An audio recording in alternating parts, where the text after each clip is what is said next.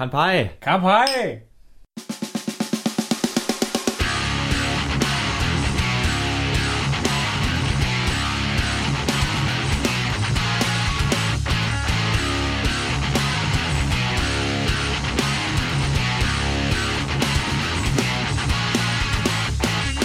Ja, also entschuldigen können wir uns wirklich nicht. Hallo alle zusammen bei Mehrspieler auf Daran geht die Welt zugrunde und oder Robots and Dragon.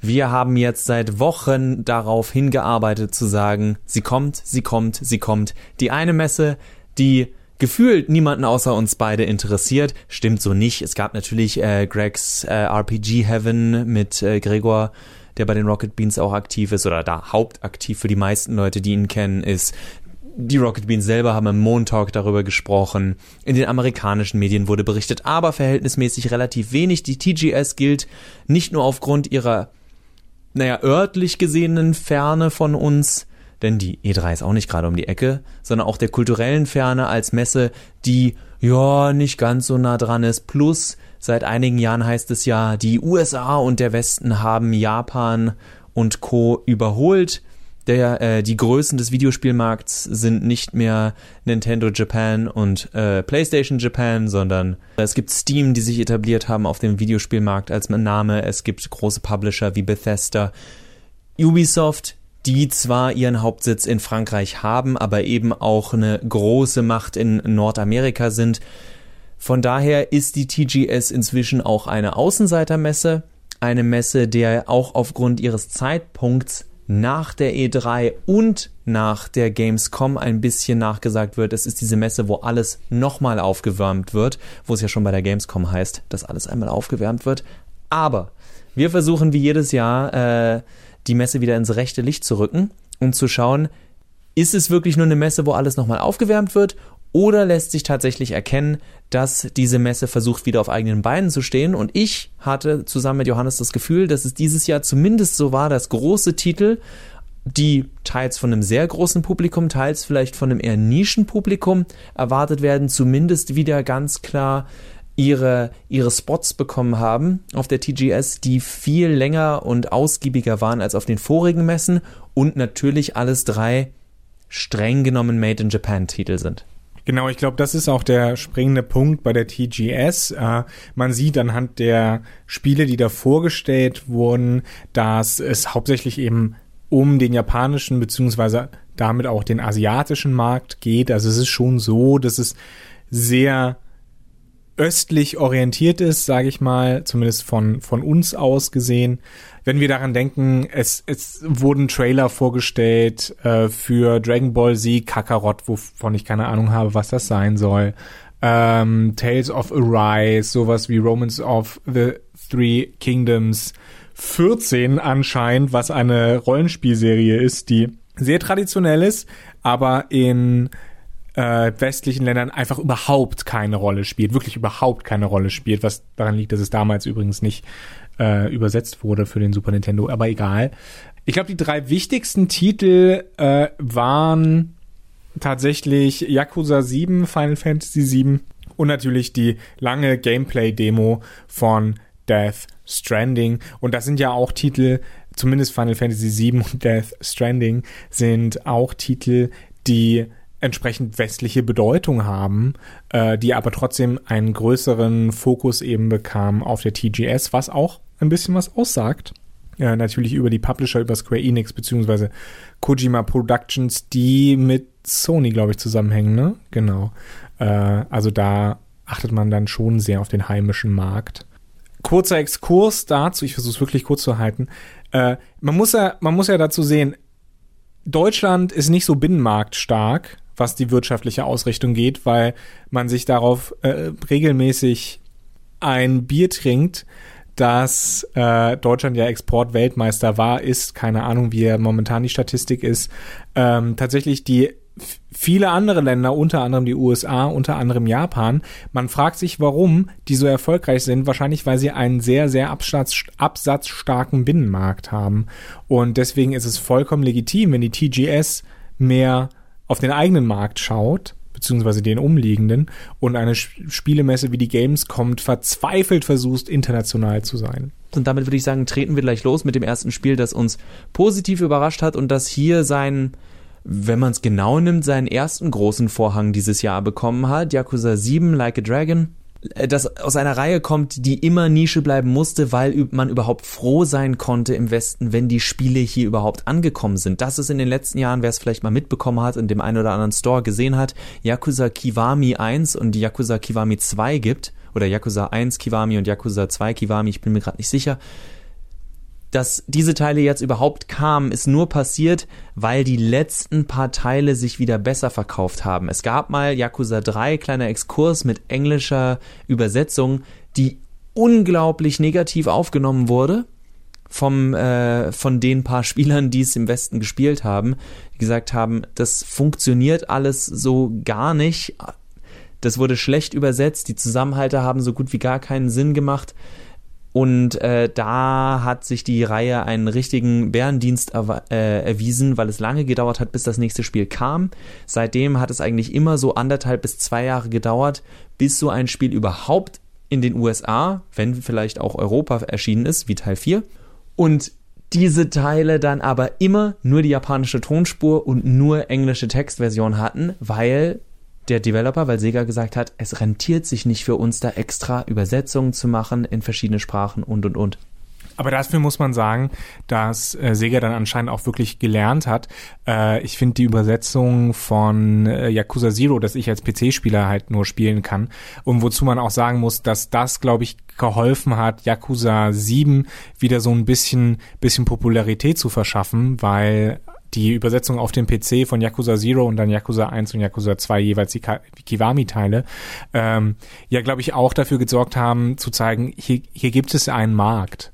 Äh, und ich muss sagen, wie gesagt, äh, zurück zu Yakuza Zero, da ist die Übersetzung richtig gut. Man finde ich zumindest, ohne das japanische Original zu kennen natürlich, aber ich habe den Eindruck, dass sie schon versucht haben, auch sowas wie Dialekte, also es spielt ja einerseits in Tokio, einerseits in Osaka und Osaka in der Region spricht man einen ganz bestimmten Dialekt und ich habe den Eindruck, dass man schon versucht, das so ein bisschen durch durch gewisse Redewendungen oder gewisse Ausdrücke äh, umzusetzen. Also da muss ich sagen, hat mir sehr gut gefallen. Warum interessiert uns jetzt Teil 7 so?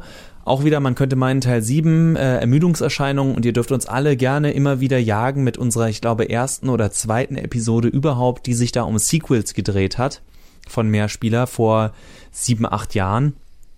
Und natürlich sollte man diese Folge dann aber auch äh, genau anschauen, denn auch wenn Yakuza eine Reihe ist, die tatsächlich eine aneinandergereihte Story erzählt, also es sind nicht immer wieder neue Charaktere wie bei einem Final Fantasy, hat Yakuza doch sehr oft versucht, sein Gameplay, ähnlich wie bei Final Fantasy, nicht grundlegend, aber in Grundzügen zu verändern.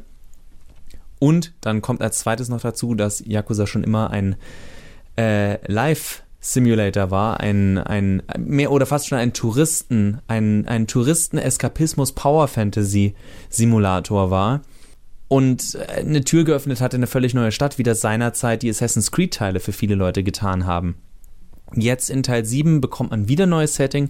Es ist das erste Mal, dass man einen neuen Charakter bekommt, was rein aus erzählerischer Sicht, denke ich, der Reihe sehr gut tut, weil die Geschichte von dem Drachen von Kiryu wirklich irgendwann sehr in die Länge gezogen wurde. In den letzten Spielen ging es gefühlt gar nicht mehr so um ihn. In Zero ging es mal wieder mehr um ihn, aber in Yakuza 4 gab es vier spielbare Charaktere, in 5 fünf. Äh, und da ging es immer weiter weg und Kirio war mehr eine spielbare Randerscheinung. Deswegen äh, bin ich da in erster Hinsicht, äh, in erster Linie froh, dass sich was tut, gleichzeitig aber auch, dass sie jetzt angekündigt haben, dass sie weggehen von ihrem etwas hölzernen Action äh, Kampfsystem, ohne es komplett auszuradieren, aber sie wollen äh, JRPG-Elemente reinbringen, eventuell sowas ähnliches wie Teilrunden basiert. Es ist noch nicht hundertprozentig klar, wird aus den Bildern in den Trailern auch noch nicht klar, aber euer Charakter Ichi wird er wird Klassen haben, je nachdem welches Kostüm er anzieht, wer Final Fantasy V oder Final Fantasy X-2 oder auch Final Fantasy 13, Lightning Returns Doppelpunkt Final Fantasy 13 gespielt hat, der wird mit so Ideen was anfangen können. Das ist nicht komplett neu, aber es ist gerade für etwas wie Yakuza eine, eine angenehme Neuerung und greift eine der wahrscheinlich erfolgreichsten Ideen der letzten Teile zurück, eben aus Zero, wo die Charaktere mehrere Kampfstile hatten. Und das hat dieses doch recht altbackene Kampfsystem sehr viel angenehmer und interessanter gemacht. Der Hauptgrund ist aber für mich tatsächlich nicht dieses Geprügel und da werde ich jetzt einfach mal zu Johannes den Ball rüberwerfen, weil ich glaube, dass er da eine ähnliche Richtung geht. In Zeiten, in denen Videospiele alle deep und ernst und es muss um das Schicksal der Welt gehen, ist eine Geschichte um einen Gangster, die ja viel Pathos hat, viel Ehre und sonst was, das gehört zu Yakuza dazu, aber eben auch Kart Racing, Trailer mit Freude schöner Götterfunken, also im Hintergrund der äh, Ode an die Freude. Und äh, es, es ist so viel. Ich, ich kann es gar nicht aufzählen, was alles jetzt in den Trailern zu sehen war. Ja, ich glaube, das, das Schöne an Yakuza ist, an der Reihe sowohl als auch an Yakuza 7 oder dem, dem Trailer ist, man merkt, dass dieses Spiel Spaß haben will, Spaß machen will und sich dabei halt nicht ernst nimmt. Also es nimmt seine eigenen Charaktere, seine eigene Story und sagt, hier, komm, wir wollen alle Spaß haben, lasst uns Spaß haben, lasst uns ein bisschen bekloppt sein, lasst uns aus dem Alltag entfliehen. Und das finde ich, finde ich tatsächlich wunderbar. Vor allen Dingen eben im Kontrast zu, ja, doch sehr, sehr ernsten Geschichten, die ähm, erzählt werden. GS5 ist jetzt ja raus mit seinem Hur naja, nicht, vielleicht nicht Hurra, aber doch sehr äh, gruff, gritty, ballern, Blut, bla. Äh, oder man denke an das da doch sehr ernste Gears, äh, nicht Gears, äh, God of War, ja. Ähm, also alles sehr ernste Geschichten und dann kommt eben Yakuza und will einfach nur Spaß machen und unterhalten. Beziehungsweise es hat dann auch diesen, und wenn es ernst wird, ist, hat es dieses Horrorfilm-Ding. Es ist so ernst, dass man es im Gesamtkontext aber eben nie, nie zu ernst nehmen muss, weil ja, diese tolle männliche Geschichte um äh, Rache, Ehre und was weiß ich, aber eben gerade noch haben wir ein Minispiel gemacht, wo wir auf einem Fahrrad Pfandflaschen eingesammelt haben. Und äh, der Charakter dann ja da äh, abgeht wie sonst was. Äh, in Yakuza Zero das größte Highlight sind wahrscheinlich diese kleinen, ähm, es gibt so Spielzeug-Autorennen, die man machen kann und äh, wenn, wenn da dein Auto aus der Kurve fliegt, dann sieht man einen Kirio, der mit herzzerreißendem Blick dem Auto Nein hinterher guckt und wenn er gewinnt, sich abfeiert, wie er kleine Kinder fertig gemacht hat. Das muss ich dann wohl mal spielen. Ich habe es bisher nicht gemacht. Es ist, also es sind, es sind weiterhin die, die kleinen, völlig übertriebenen Dinge bei Yakuza. Wo wir das haben, ist es schön, auch zum nächsten Spiel zu gehen. Dem Spiel der Messe schlechthin. Dem Spiel, überraschend, würde ich behaupten, äh, der letzten zwei Messen, nein, nicht Death Stranding. Es hätte eigentlich Death Stranding sein müssen und sollen, aber dazu kommen wir gleich noch. Dieses Spiel ist so weird, dass es sich, glaube ich, weigert, das Spiel der Messe sein zu wollen. Es war überraschend für viele Final Fantasy VII, das Remake, und das sage jetzt nicht nur ich, da könnt ihr auf andere Seiten gehen, wie eben die dauernd genannten Rocket Beans, die äh, sehr positiv überrascht waren, überhaupt viele, die sie angefasst haben, die sich sehr positiv geäußert haben. Gut, wir müssen noch mehr, auf mehr warten, aber warum das Final Fantasy VII Remake mich der in der Hinsicht, die du gerade bei Yakuza genannt hast, auch so glücklich macht, ist der neue Trailer ist rausgekommen und der neue Trailer hatte ein Augenmerk auf eine Passage im Spiel, die allen sehr wichtig ist. Und ich finde, auch das sagt darüber aus, wo Videospiele mal waren, als sie sich nicht so bitterböse ernst genommen haben. Es geht um eine Passage im Spiel, wo Cloud irgendwie in ein, naja, sagen wir mal, eine Art ins, ins Haus eines, eines vermeintlichen, hm, wie heißt der Playboy-Typ, in eine, eine Art Playboy-Menschen rein muss, Hugh Hefner. In eine Art äh, Final Fantasy-Universum äh, Hugh Hefner-Menschen äh, reinkommen muss und sie überlegen sich, wie kommen wir da rein. Ich versuche nicht zu viel zu verraten für Leute, die es tatsächlich nicht gespielt haben. Nein, Blödsinn, ihr wisst, was wir von Spoilern halten. Cloud muss sich als eine Frau verkleiden, um da reinzukommen. Und die, auch wenn das in dem Trailer nicht aus guten Gründen, weil man sich das aufheben will, äh, nicht gezeigt wird, ist es einfach wunderbar, sich daran zu erinnern, dass diese Spiele so Blödsinn drin hatten. Final Fantasy VII, es überrascht mich weiter positiv, dass ich so, dass ich in einer Hype-Stimmung bleibe über ein Spiel, das ich seit 20 Jahren, seit über 20 Jahren kenne. Und auch dir gefällt's bisher wirklich. Wir haben uns aber jetzt noch zusätzlich gefragt, weil es eins der Spiele war, die eine sehr große Demo bekommen haben. Äh, schön, schön umfangreich, viel Fanservice. Wie ist das eigentlich, wenn das mehrere Episoden werden? Wir haben einen Markt mit äh, Games as a Service. Wird Final Fantasy VII Gefahr laufen, Games as a Service zu sein? Oder, das wäre unser Wunsch schon mal vorneweg, dass der as a Service ist, dass es sowieso mehrere Teile werden von einem Spiel, das viele als ursprünglich ein Spiel kennengelernt haben. Ja, also es ist die Frage, gibt es DLCs für dieses Episodenspiel? Also was wir uns äh, oder wie wir darauf gekommen sind, war einfach die Frage, dass ja der erste Teil sozusagen die Geschichte vom Anfang bis zur bis zur Zerstörung beziehungsweise zum Verlassen von Midgard begleiten wird und danach ist das Spiel eben zu Ende und es gibt dann in ein, zwei, 15 Jahren einen neuen Teil, äh, einen zweiten Teil und wir fragen uns halt, wie umfangreich wird dann diese Midgard-Sektion werden? Ähm, wird es genug Spiel sein? Wird es interessant genug sein? Wir haben in diesem neuen Trailer ein, zwei Szenen gesehen, die darauf schließen lassen, dass es auf jeden Fall erweiterte Story gibt, äh, um Avalanche auch, um darum wahrscheinlich auch, wie, wie Cloud äh, zu Avalanche gefunden hat vielleicht oder wie er sich damit abfindet. Das war ja im Hauptspiel, war das mehr so, wie soll ich sagen, en passant, so ein bisschen. Wir werden wahrscheinlich auch die Avalanche-Mitglieder ein bisschen besser kennenlernen. Äh, aber was ich mich auch am Ende dieses äh, Trailers gefragt habe, ist, äh, wie viel Interessantes, Neues, wie viel Wichtiges wird mir dieses Spiel bis dahin erzählen können? Und ich bin, um ehrlich zu sein, ein bisschen skeptisch, äh, dass es das schafft, diesem ganzen, dieser ganzen Sequenz. Ich habe Final Fantasy VII nie durchgespielt, aber ähm, ich kann zumindest sagen, dass ich diese Midgard-Sequenz bestimmt schon drei, viermal äh, durchgespielt habe. Wie viel Neues und Interessantes es mir dann erzählt, wie viel Neues und Interessantes es mir dann erzählen wird und wie viel Spaß ich dann dabei haben werde. Und da hattest du dann, Max, eben eingeworfen, könnte es vielleicht DLCs geben. Und das wäre natürlich, um ehrlich zu sein, wäre das so ein bisschen, Verzeihung, ein Gamebreaker. Einfach weil wir ja schon einen Vollpreis zahlen für dieses Spiel, äh, das noch nicht mal wirklich komplett ist irgendwo. Also ich hoffe es natürlich nicht, es kam mir nur der Gedanke, weil eben die Midgard-Sektion relativ kurz ist. Ja, sie wird umgeschrieben, aber gleichzeitig habe ich da auch ein, ein wenig Angst vor, dass das Spiel, dass, also dass irgendjemand meint, er müsse dieses Spiel jetzt länger machen müssen, als es das verdient. Weil das Spiel ja auch solche Spiele von einem Pacing leben. Und wenn jetzt plötzlich unglaublich viel in diese Anfangssektion, übrigens gilt einigen Leuten, darüber wurde regelmäßig bei der Jimquisition rüber gesprochen, dass Jim Sterling zum Beispiel der Einzige ist, der den Anfang von Final Fantasy VII verteidigt in diesem Podcast, weil die anderen beiden sagen, äh, Gav und Laura, wir fanden den Anfang immer ziemlich langsam.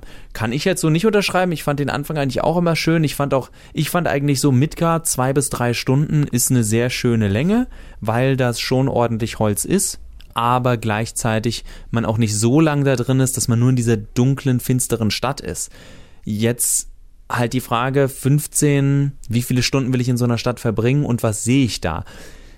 Ich kann mir, wenn ich es so angucke und im Kopf durchgehe, kann ich mir schon vorstellen, dass man ein Spiel machen kann, das um die 15 Stunden lang sein kann.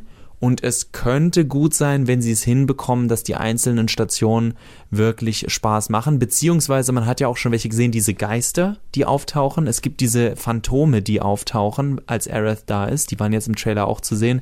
Da sieht man, wie Barrett und Tifa schon am, ich glaube, Seventh Heaven sind.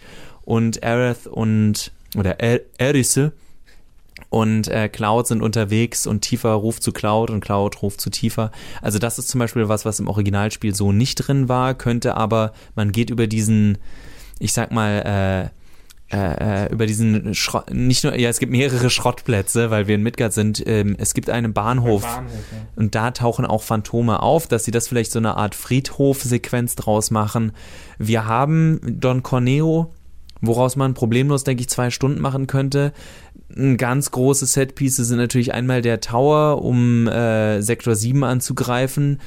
Das Shinra Hauptgebäude ist dann nochmal, also wenn wir da immer so sagen, zwei bis drei Stunden, wir haben schon gesehen, es gibt Es gab im Original eine Motorradverfolgungsjagd. Jetzt ist davon auszugehen, dass es mindestens zwei geben wird, weil wir eine im Trailer sehen mit äh, Jesse, die im Original nicht in dieser Szene dabei ist. Von daher auch die, die Paraglider-Szene. Es gibt viele Szenen, die dazu kommen. Wir fragen uns, wird da jetzt zusätzlich was reingestopft oder wie lang wird das Spiel? Ich kann mir vorstellen, dass gerade alteingesessene Fans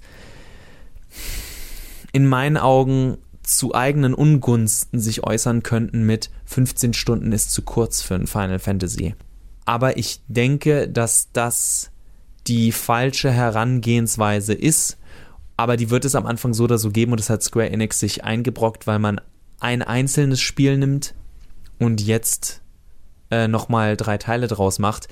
Kurze Kehrseite noch von mir zum Abschluss zu diesem Spiel.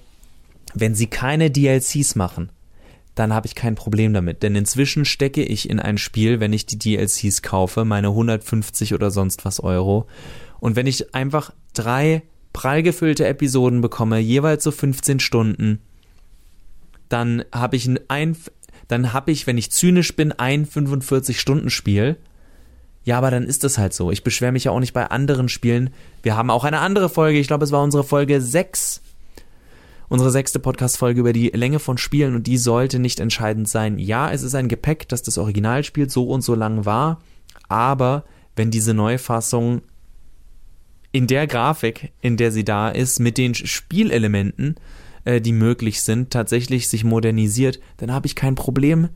Und das sage ich als Arbeitnehmer sehr gerne, ein Spiel zu haben, das ich vielleicht tatsächlich in ein, zwei Wochen durchspielen kann und wo ich nicht sage, okay, ich muss mir jetzt eine Woche frei nehmen und äh, meine äh, Partnerin oder Familie oder sonst was werden sagen, sag mal, Papa, hast du sie oder Mann, hast du sie noch alle, dass du dich hier jetzt sieben Tage einsperrst und dafür Urlaub nimmst? Ach, aber zu Weihnachten können wir nicht zu meinen Eltern, zu deinen Schwiegereltern fahren? Ja, ihr versteht mich.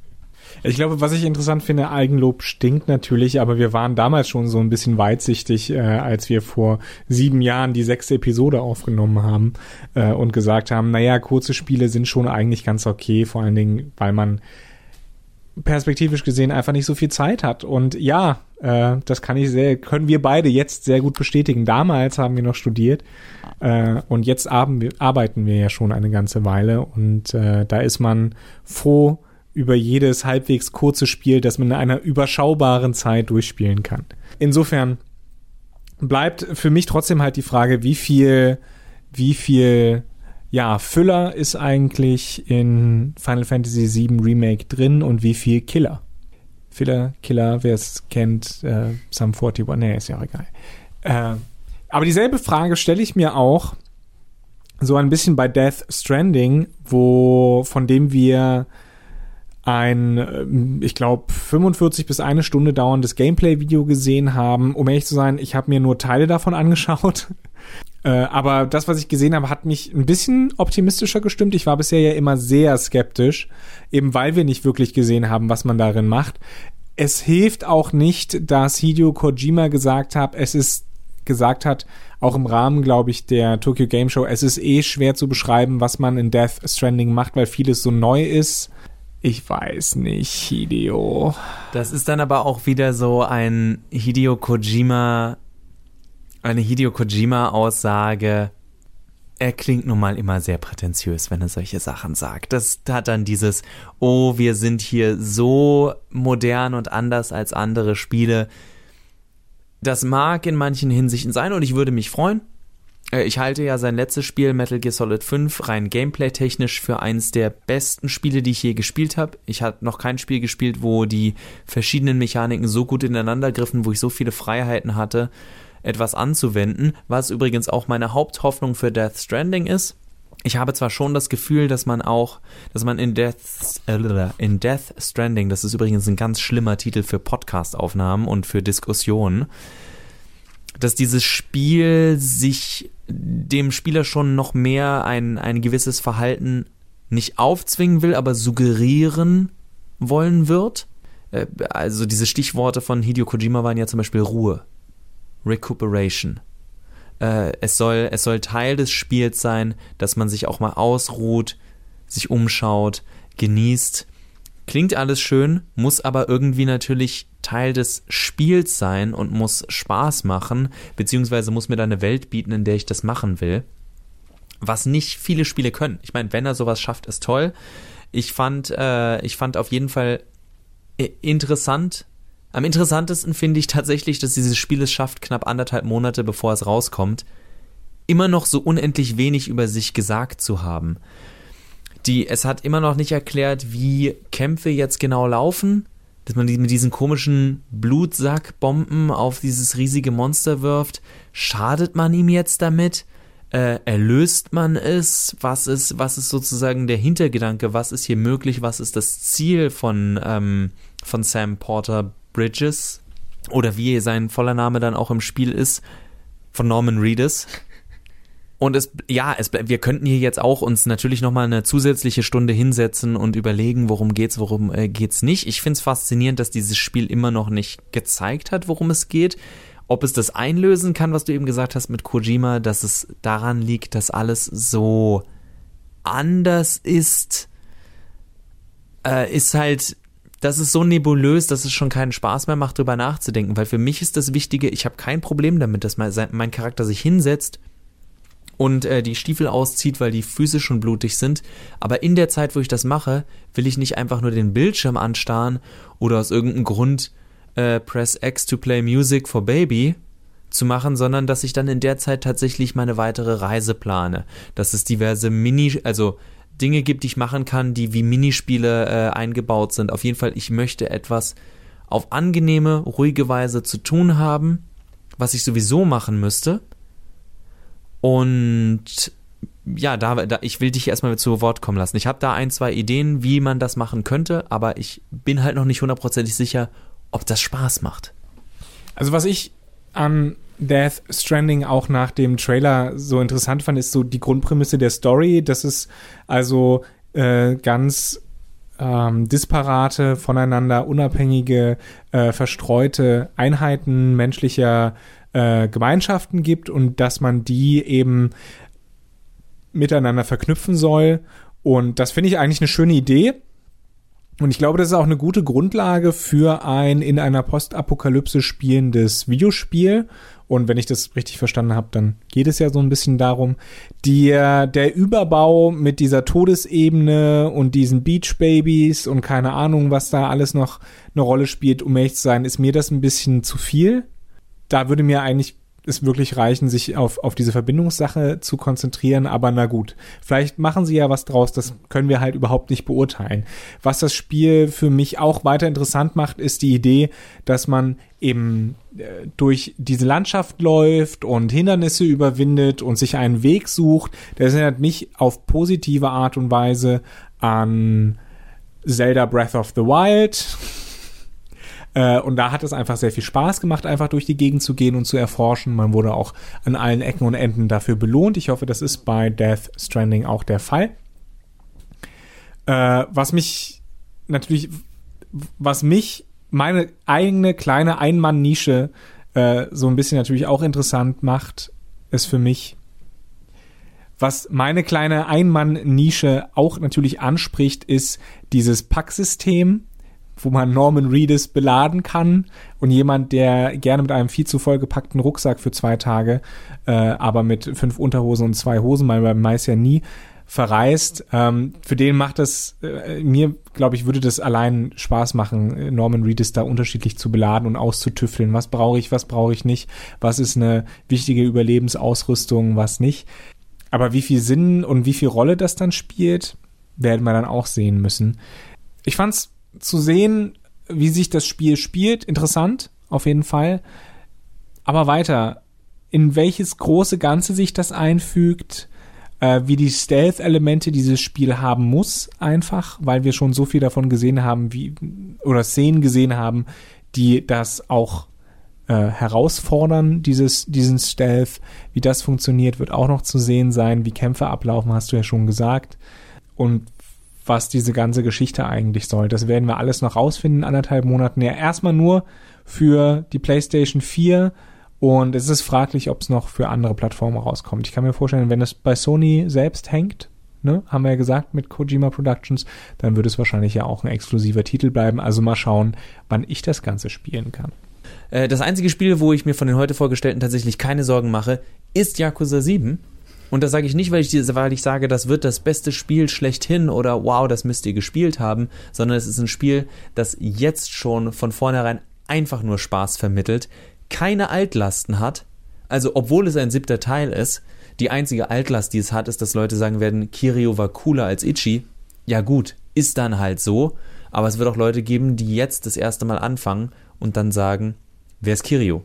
Und ich denke, alles in allem, wir haben uns jetzt sehr auf die Spiele konzentriert, was ich aber auch ganz okay finde, weil man sich über diese drei Spiele jetzt erst in dieser in dieser Fülle auch nach der TGS darüber äh, unterhalten konnte. Wir haben uns teilweise jetzt auch auf weitere Fragen, die sich dadurch gestellt haben. Wir hätten natürlich eingehen können, was jetzt in diesen langen Videos gezeigt wird, aber A, das könnt ihr selbst nachgucken.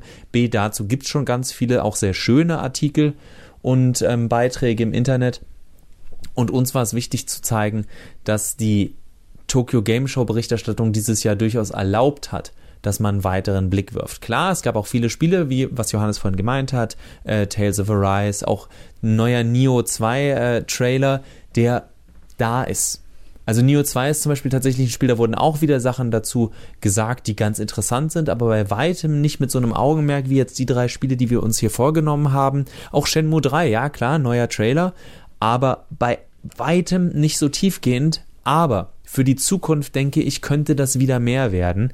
Es könnte wieder mehr japanische Spielen, die wirklich ihre große äh, ihre große Leinwand bekommen. Gleichzeitig wird es sich auch wieder ein bisschen ausdünnen, denke ich. Denn die TGS hatte sehr viele Spiele, aber da werden auch sehr viele wieder schlechte Spiele dabei sein. Wir hatten Negativbeispiele, Jump Force, was sehr schlechte Kritiken bekommen hat. Ähm, wir haben ein One Piece Spiel bekommen, das einen Open World Ansatz hatte. Mir fällt gerade der Titel nicht ein. Es ist nicht der, den ich gerade auf dem Bildschirm sehe. Wir haben hier natürlich ganz professionell die aktuellen Spiele, aber es ist nicht das aktuelle, sondern das letzte. Das hat auch irgendwie World oder Pirate World, ich weiß es nicht mehr. Irgendwie sowas im Namen. Tut mir leid, dass ich es jetzt nicht weiß, aber das Spiel auch war so ein Versuch, wo alle dachten, oh geil, Japan macht Open World und hat sich dann ziemlich schnell gezeigt, ja, aber nicht gut. Und ich denke, dass das ein Markt ist, der gerade viel in Bewegung ist, der so etwas Urjapanisches macht, obwohl es ja auch Südkoreaner und Co. sind, die sich gerade jetzt viel aus den letzten zehn Jahren abgucken und das wieder verwursten. Und ich mir viel lieber wünsche, auch ein letzter Grund, warum wir diese drei Spiele gewählt haben. Denn Yakuza ist schon seit jeher seine eigene Formel. Final Fantasy VII ist bisher eine ganz deutliche Fortsetzung dessen, was Final Fantasy selber gestartet hat. Diese Mischung aus ATB und Live-System, die äh, Live-Kampfsystem, die sie in den letzten Spielen immer mal wieder hin und her geworfen haben und eben Death Stranding mit, auch deswegen ist er so ein Ausnahmetalent für das, was er macht, ob man ihn mag oder nicht, Hideo Kojima, der gefühlt der einzige Japaner ist, der westliche Spiele machen kann. Gefühlt ich weiß, man kann hier noch, jetzt fällt mir sein Name nicht ein, Typ von Resident Evil, Vanquish, äh, Evil Within, irgendwas mit M. Ich bin mir ziemlich sicher. Shinji Mikami, oder? Ikami? Mikami? Aber Shi ich glaube, Shinji ist richtig. Wir halten das fest. Johannes wird jetzt schnell googeln und ich rede einfach weiter und sage euch schon mal vielen Dank für eure Aufmerksamkeit. Komm schon, komm schon, Internet. Es ist Mikami. Ich hatte recht. Japan.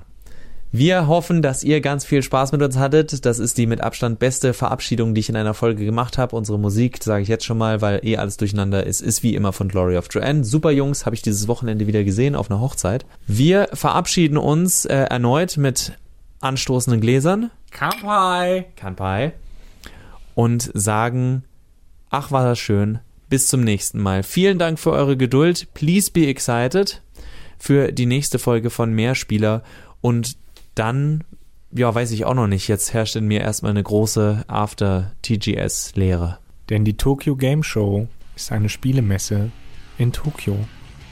And don't you forget it. Bis zum nächsten Mal. Ciao. Auf Wiederhören.